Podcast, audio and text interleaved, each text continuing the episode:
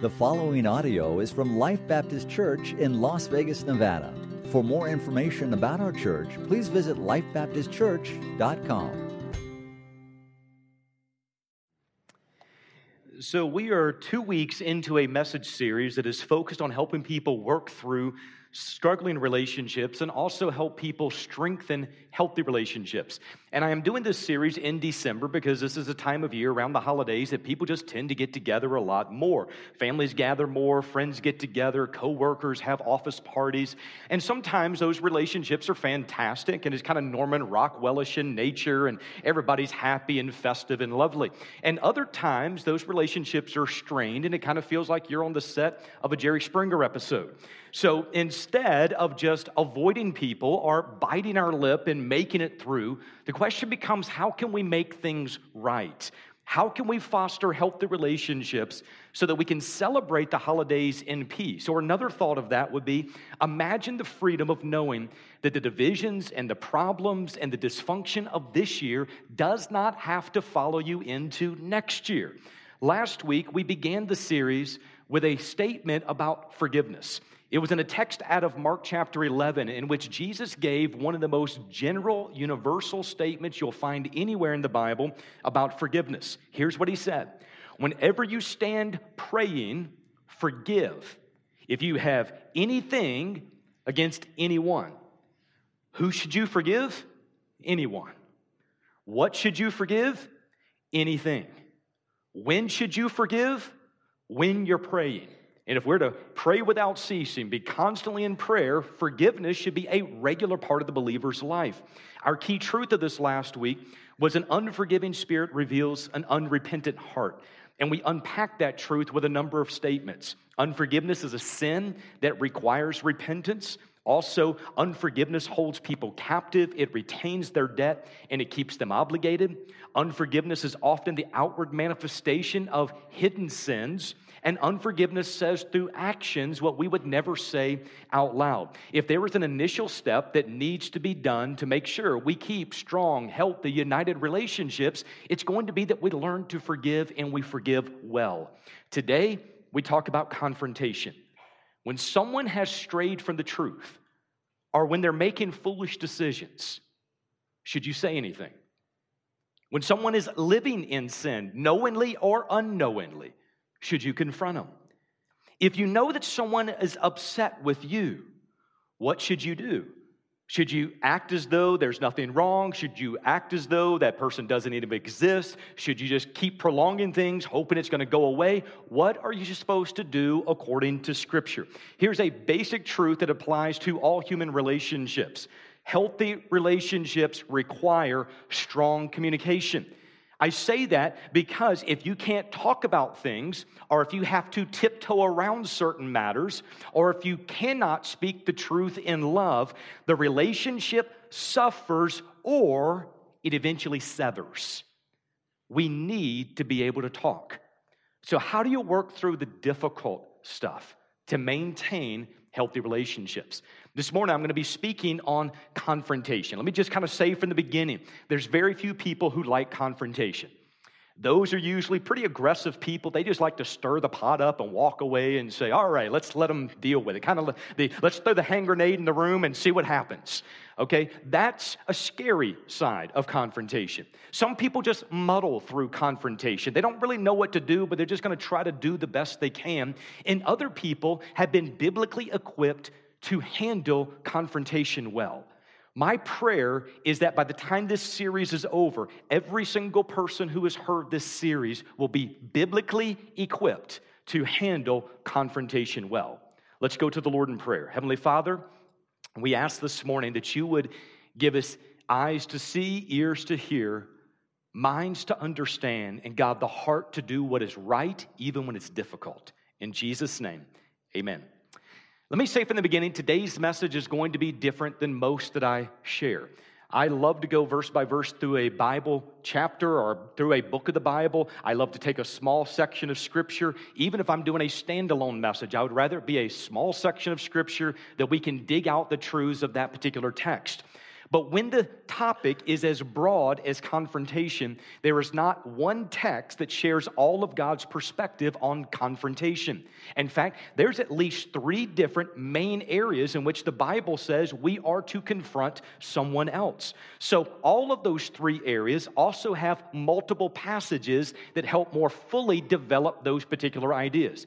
In addition to those texts, there are general teachings about our speech, our heart, our mindset, our attitude, and our goal in all conversational matters, not just the confrontational ones. We're told in Scripture that we are to speak truth in love. Our speech is to be seasoned with salt. We are to have patience with the faults of others. We're to remember that love covers a multitude of sins and that pride leads before a fall. We're told to worry about nothing and to pray about everything.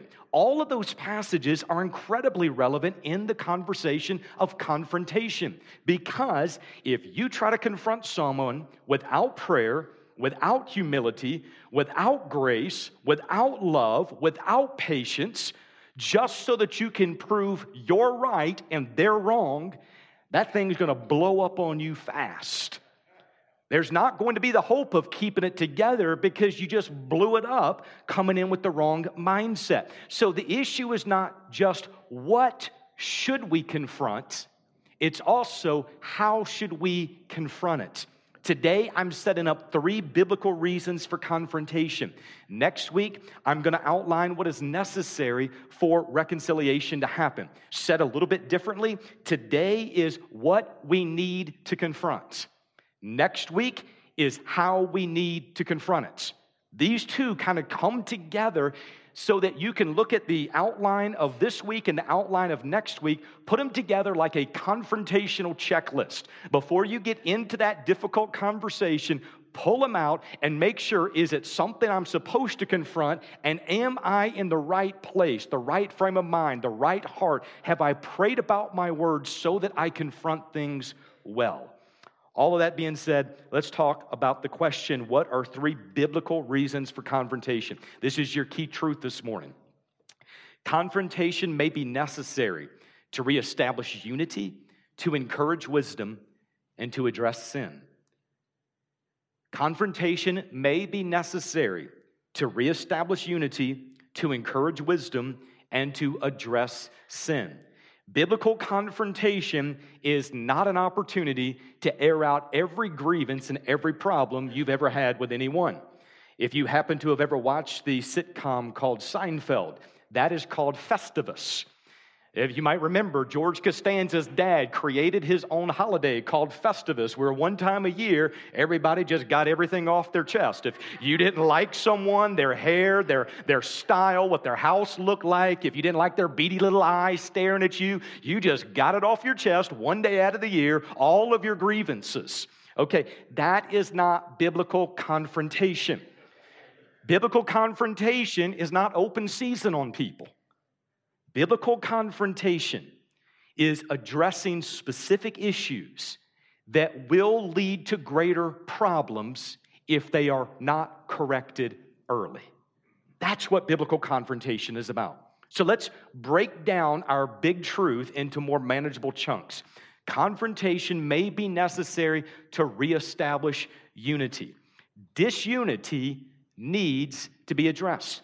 Last week, I talked about the New Testament teachings on unity and oneness and us being together. We're taught to have unity of mind, let no divisions be among you, that we are to be together in perfect harmony.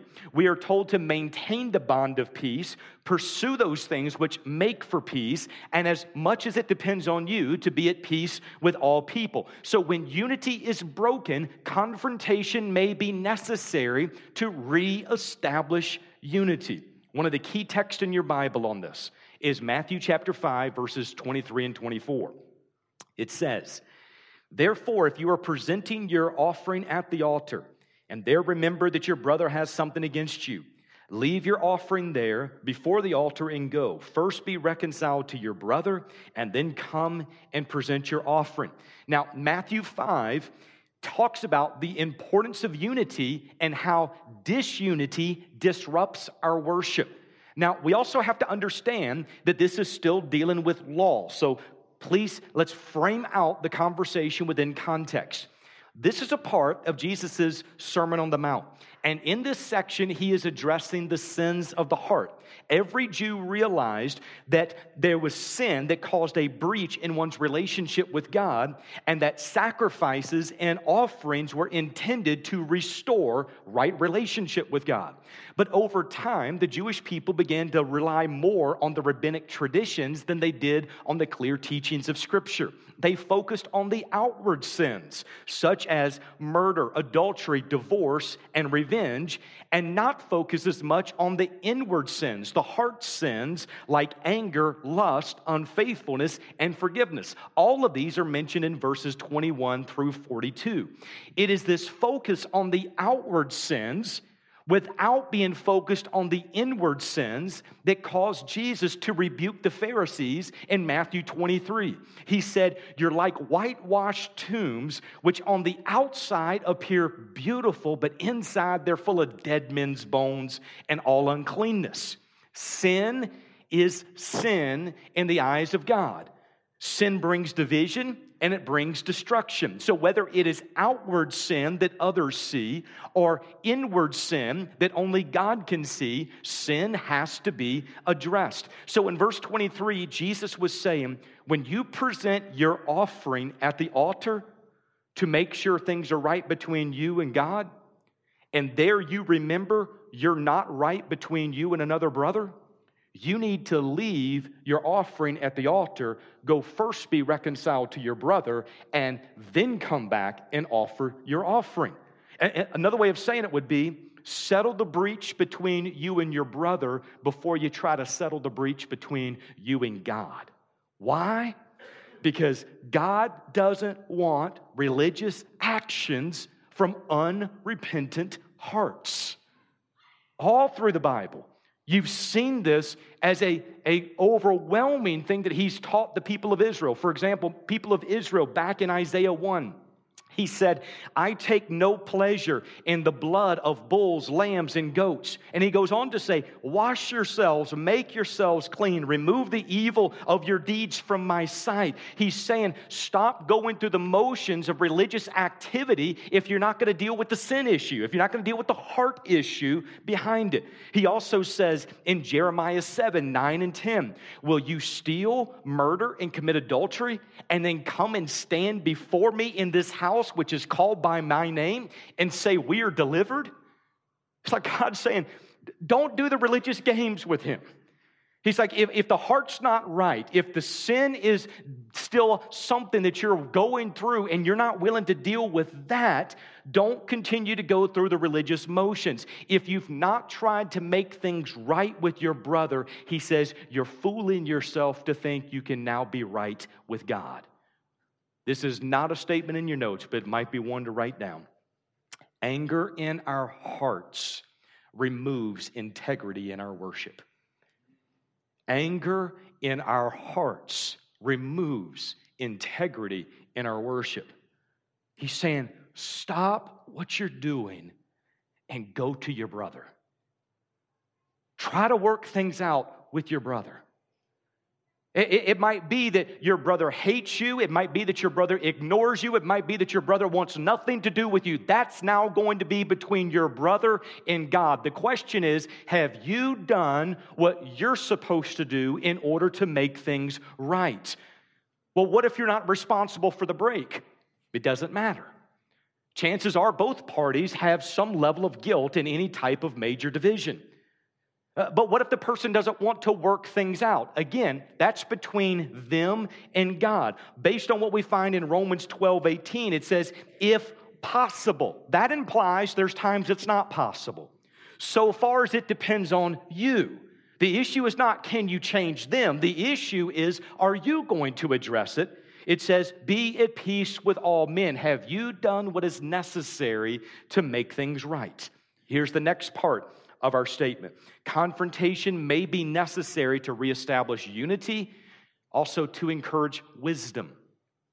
Foolish choices need to be addressed with biblical wisdom. Romans chapter 8 tells us that God's desire for his people is that they are transformed into the image of Christ. That transformational process is referred to as sanctification, and there's many pieces a part of the sanctification process. But there's a lot in which the Word of God is absolutely crucial for the sanctification process. That is, part of our sanctification comes through the teaching and the proclamation of God's Word. We need to hear what God's Word says. Part of our sanctification comes through our personal study and application of God's Word. And also, another part of our sanctification comes as other believers in a community of believers is now coming and sharing biblical wisdom as it applies to our life. All of those are a part of the sanctification process. So, God's Word provides both truth as well as wisdom. Truth helps us know what is right, wisdom helps us live what is right. The word wisdom, it comes from a word that means skill. A wise person is someone who skillfully navigates life in a way that honors God. That's what wisdom is all about. So listen to these verses as they describe the aspects of listening to advice, listening to counsel, and having people speak wisdom into your life, even if it's uncomfortable. Here's the first passage Proverbs 12 15. the way of a fool is right in his own eyes, but a wise man listens to advice. This is not in your notes, but you can write it off to the side. Proverbs 16 25 says, There is a way which seems right to a man, but it ends in the way of death. In other words, you can be completely convinced that you're right and still be on a pathway of death and destruction. What should you do to make sure that you don't take that path? He says, listen to wisdom, listen to the wise as they speak in. Proverbs 13 10. Pride leads to conflict, and those who take advice are wise. Why do we get upset when somebody confronts us? Why do we die on hills that are not worth dying on? Pride. He said, Pride leads to conflict, but those who take advice are wise. Proverbs 15 22. Without counsel, plans fail, but with many advisors, they succeed. Do you want to succeed? Do you want things to go well in your life? He's saying, if that's the case, you need to listen to a multitude of counselors as they speak in wisdom. Proverbs 13 20. Walk with the wise and become wise. Associate with fools and get in trouble.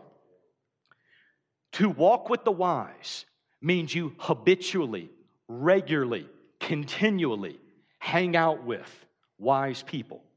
Do you know what's going to happen when you regularly, habitually, continually hang out with wise people who love you? They're going to speak wisdom into your life. If you hang out with fools, Here's what I can tell you will happen. Based on scripture, you will pick up their foolish ways, and they will tell you that your foolish choices are great, and you both go towards destruction. How do you avoid that?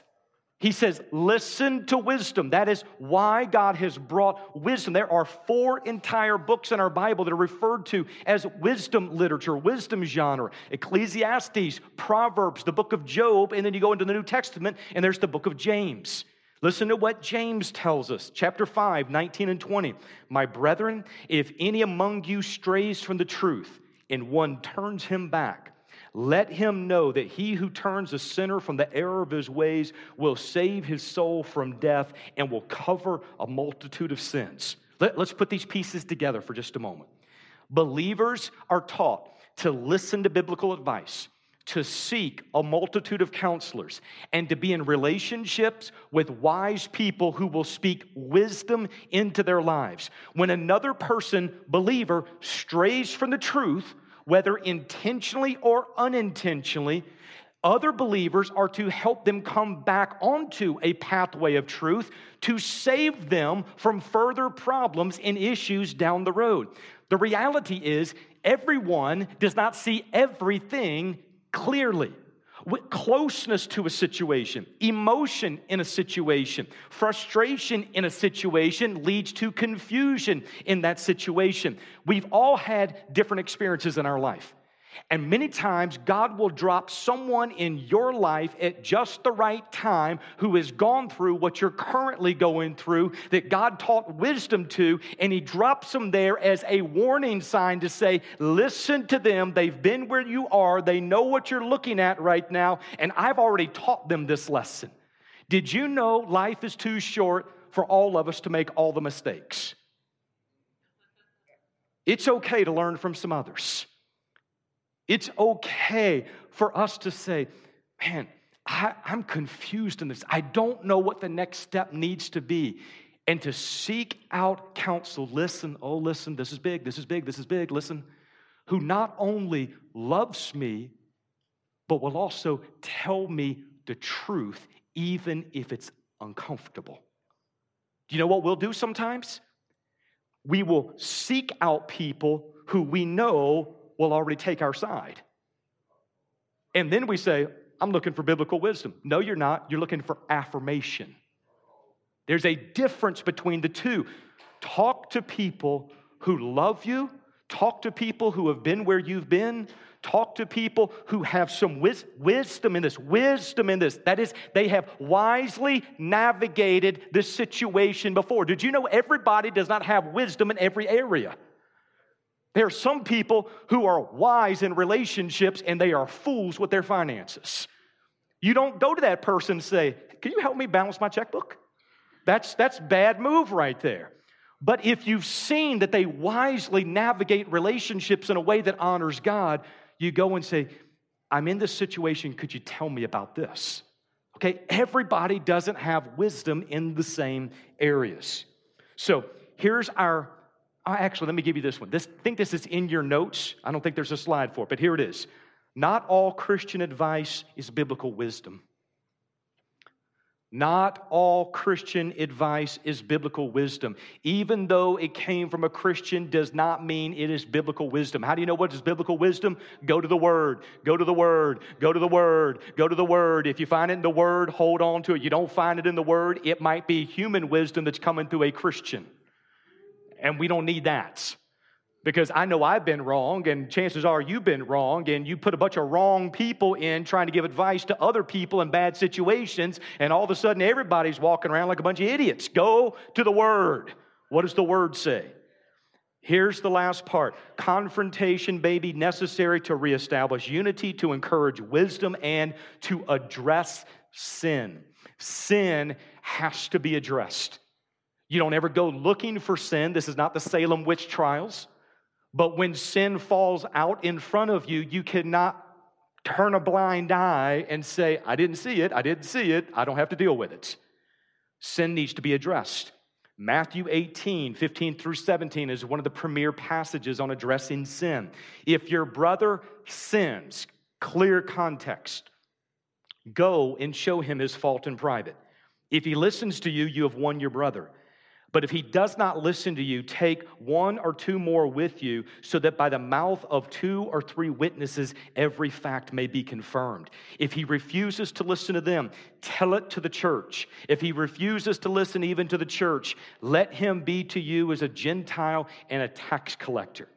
If your brother sins, the word sins means missing the mark falling short of God's standard. All sin is an offense against God, all sin corrupts, and all sin eventually divides the fellowship of believers. The word brother is used in a generic sense of any believer, both male and female. That happens multiple times in the New Testament. If another believer sins, we are to go to that believer in private and show him his fault. Other translations use the word reprove or show. Uh, that word, it simply means to put light upon or to expose. What it's saying is, you go to that other believer, you bring light into that situation so that it exposes the sin for what it is. So, if the believer recognizes that sin and repents of that sin, no further confrontation is needed. Step one is to go to that brother in private, not share their sin with eight other people, not write out their sin on a prayer card and drop that joker in the offering plate.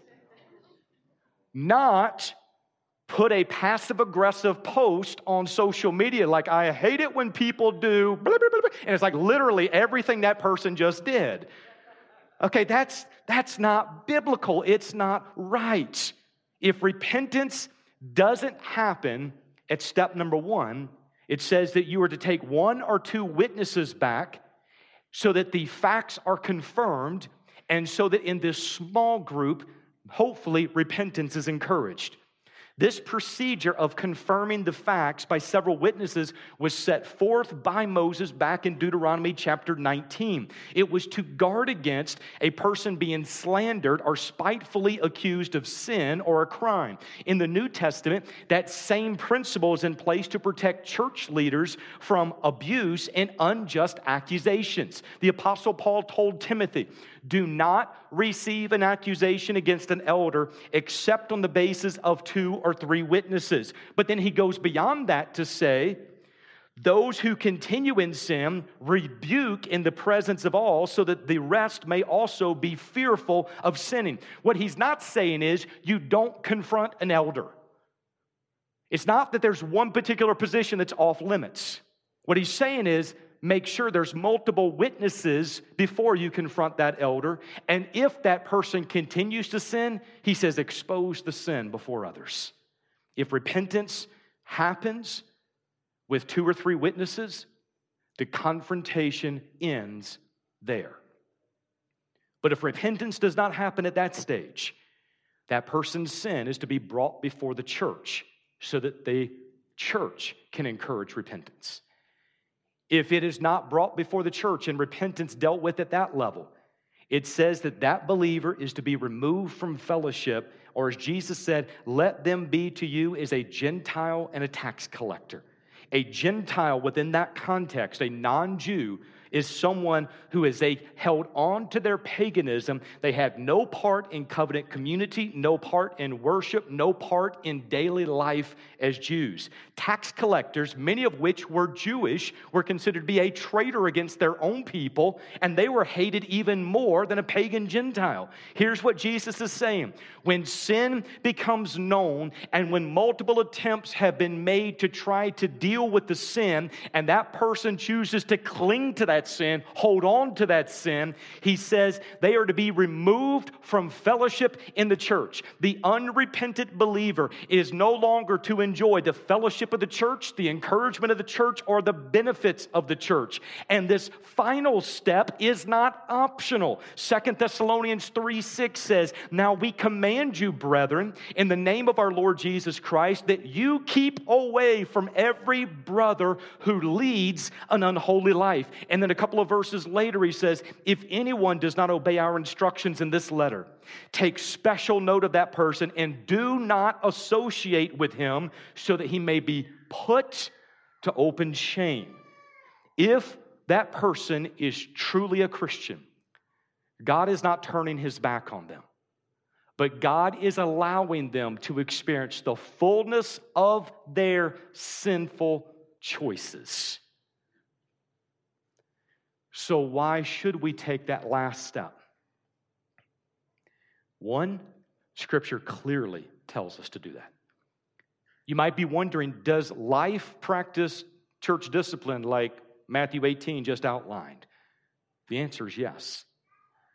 I praise God that over the years we've had hundreds of encounters that have been sufficiently addressed at step number one. It was one believer going to another believer, repentance happened, and it ended there. There have been a couple of dozen times in which those encounters have gone to step number two, and it was addressed there and sufficiently dealt with there. We've also had several encounters in which it would have gone to step number three, other than the person removed themselves from fellowship within this body and they chose to go elsewhere out from underneath the leadership of this church.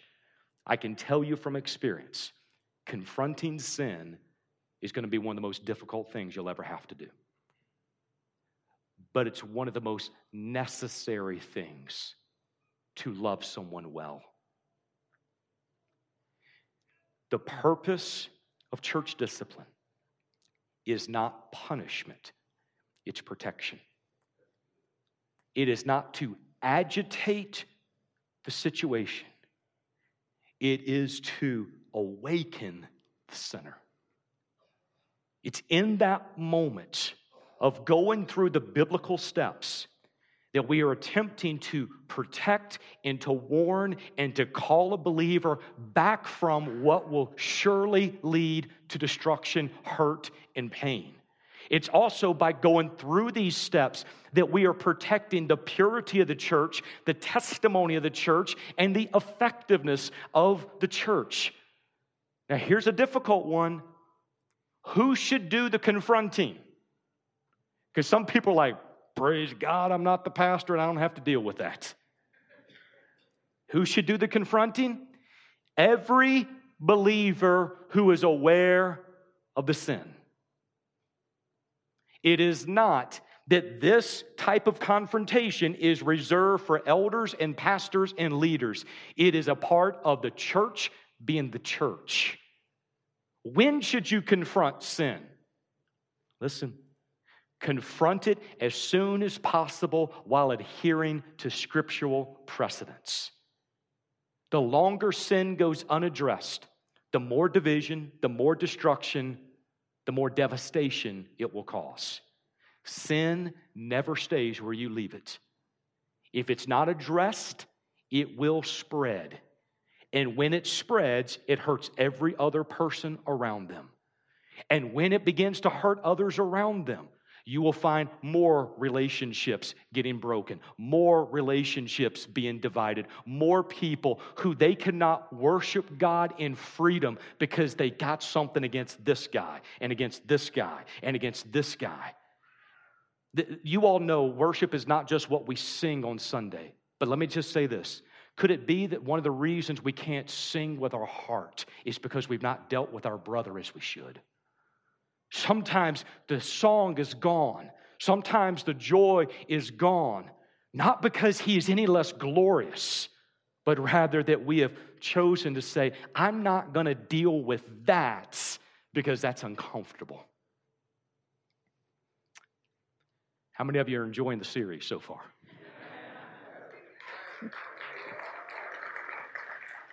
Listen. I fully recognize this does not give warm fuzzies in the holidays. But could you imagine what it would be like if every believer who's sitting in this church said, you know what? I'm not okay with my relationships being destroyed around me. I, I know what Scripture says, I need to address them. So please, and after this week, because remember, this week is what should we confront? Next week is how should we confront it? So if you make a list of everyone you need to confront this week, and you get on the phone this afternoon, and you start blowing up France all around town, every relationship, you're not listening to what I'm saying. This, just make your list and start praying over the list and next week, let's come back and let's talk about how do we address it because if our heart's not right, if our words are not right, if the goal is not right, did you know the goal is not to prove them wrong? The goal is to reconcile the relationship. If we miss those things, we jump out the wrong way. Let's pray. Heavenly Father, we thank you, Lord, for your word, even if it's tough. God, we ask you today that you would give us the encouragement we need to prayerfully sit before you with our relationships and say, God, what are the ones that need to be addressed? What are the ones that need to be healed? And Lord, may we not only confront the things that you're telling us to confront, but may we confront it in a way that honors you. May we do it in wisdom. God, we love you.